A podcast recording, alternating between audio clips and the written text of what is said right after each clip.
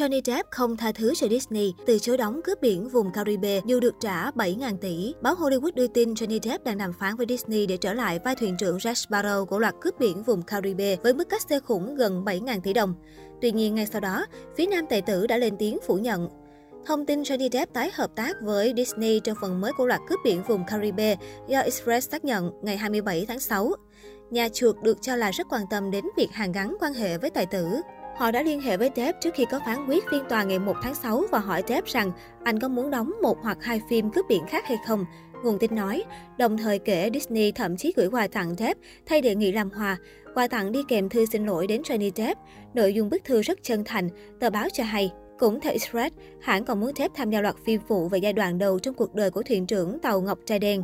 Phim dự kiến phát hành độc quyền trên Disney Plus. Nguồn tin nói, chúng tôi có thể nói với các bạn rằng hãng đang viết kịch bản cho bộ phim về Jack Sparrow. Vì vậy, họ cực kỳ hy vọng được Jeff tha thứ và trở lại với vai diễn biểu tượng. Nếu Jeff gật đầu, anh sẽ nhận 301 triệu đô. Disney đồng ý rót thêm tiền cho tổ chức từ thiện mà Jeff làm đại diện để thể hiện thiện chí khát khao làm việc cùng tài tử. Trước đó đầu tháng 6, cựu giám đốc điều hành của Disney Studios xin giấu tên, nhận định Jeff có thể được mời tham gia phần mới của loạt phim cướp biển vùng Caribe. Người này phát biểu, tôi hoàn toàn tin rằng sau phán quyết, Jeff sẽ trở lại với vai từng làm nên tên tuổi của anh ấy. Jeff có quá nhiều lợi thế để mang lại chiến thắng phòng vé cho tác phẩm, bởi nhân vật Jack đã in sâu vào văn hóa Disney. Nhà sản xuất của cướp biển vùng Caribe, Jerry Bruckheimer, đang đánh giá cao thành công của Tom Cruise trong Top Gun Maverick. Ông ta cũng kỳ vọng tìm kiếm được những ngôi sao Hollywood có khả năng mang lại thành công vang dội tại phòng vé như vậy.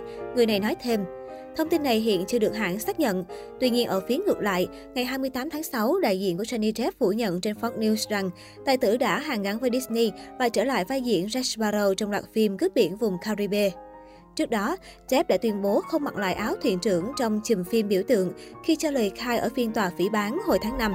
Khi được luật sư của Amber Heard hỏi liệu sẽ từ chối lời đề nghị 300 triệu đô từ Disney để trở lại vai thuyền trưởng Jack Sparrow đúng không, nam diễn viên đáp đó là sự thật.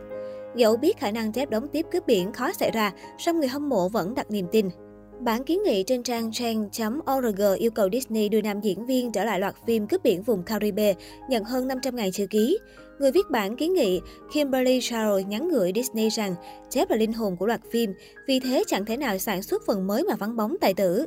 Johnny Depp đóng chính loạt cướp biển trong 15 năm qua.